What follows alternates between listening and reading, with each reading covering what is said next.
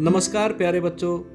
1950 के दशक में हार्वर्ड यूनिवर्सिटी के विख्यात साइंटिस्ट कर्ट रिचर्ड ने चूहों पर एक अजीबो गरीब शोध किया था। कर्ट ने एक जार को पानी से भर दिया और उसमें एक चूहे को फेंक दिया। पानी से भरे जार में गिरते ही चूहा हड़बड़ाने लगा। चंद मिनट फड़फड़ाने के पश्चात चूहे ने हथियार डाल दिए और वह उस जार में डूब गया। कर्ट ने उस समय अपने शोध में थोड़ा सा बदलाव किया। उन्होंने उस चूहे को पानी से भरे जार में डाला। चूहा जार से बाहर आने के लिए संघर्ष करने लगा। जिस समय चूहे ने ज़ोर लगाना बंद कर दिया और वह डूबने को था, उसी समय कर्ट ने चूहे को मौत के मुँह से बाहर निकाल लिया। उन्होंने उस चूहे को उसी क्षण बाहर निकाला जब वह डूबने की कगार पर था। चूहे को बाहर निकालकर कर्ट ने उसे सहलाया। कुछ समय तक उसे जार से दूर भी रखा और फिर एकदम उसे पुनः जार में फेंक दिया। पानी से भरे जार में दोबारा फेंके गए चूहे ने फिर जार से बाहर निकलने की जद्दोजहद शुरू कर दी। लेकिन पानी में पुनः फेंके जाने के पश्चात उस चूहे में कुछ ऐसे बदलाव देखने को मिले जिन्हें देखकर कर्ट स्वयं हैरान थे। वह सोच रहे थे कि चूहा मुश्किल से 15-20 मिनट संघर्ष करेगा और फिर उसकी शारीरिक क्षमता जवाब दे देगी और वह जार में डूब जाएगा।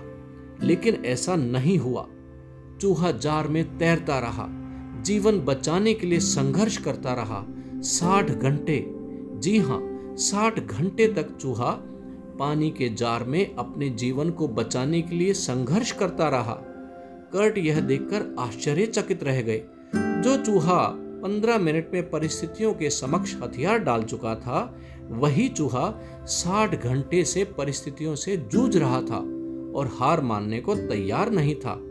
कर्ट ने अपने इस शोध को नाम दिया, द होप एक्सपेरिमेंट होप यानी आशा।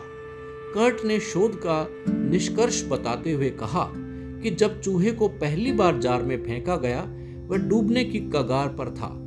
उसी समय उसे मौत के मुँह से बाहर निकाल लिया गया, उसे नवजीवन प्रदान किया गया। उस समय चूहे के मन मस्तिष्क में आशा का संचार हो गया। उसे मालूम हुआ कि एक हाथ है जो विकटतम परिस्थिति से उसे निकाल सकता है। जब पुनः उसे जार में फेंका गया तो चूहा साठ घंटे तक संघर्ष करता रहा। वजह थी वह हाथ, वजह थी वह आशा, वजह थी वह उम्मीद। इस परीक्षा की घड़ी में, प्यारे छात्रों, उम्मीद बनाए रखें, आशा का दामन पकड़े रखें, संघर्षरत रहिए, साँसें टूटने मत दीजिए। मन को हारने मत दीजिए। जिस हाथ ने, यानी ईश्वर ने हमें इस पानी के जार में, यानी कोरोना महामारी जैसी स्थिति में फेंका है, वही हाथ हमें इस पानी के जार से सकुशल वापस निकाल लेगा। उस हाथ, यानी ईश्वर, और अपने कर्म पर विश्वास रखिए, और आपका हाथ किसी और के लिए आशा की किरण बन सकता है। बस साबुन से अपने हाथ धोते रहें, मास्क लगा कर रखें उचित दूरी रखें।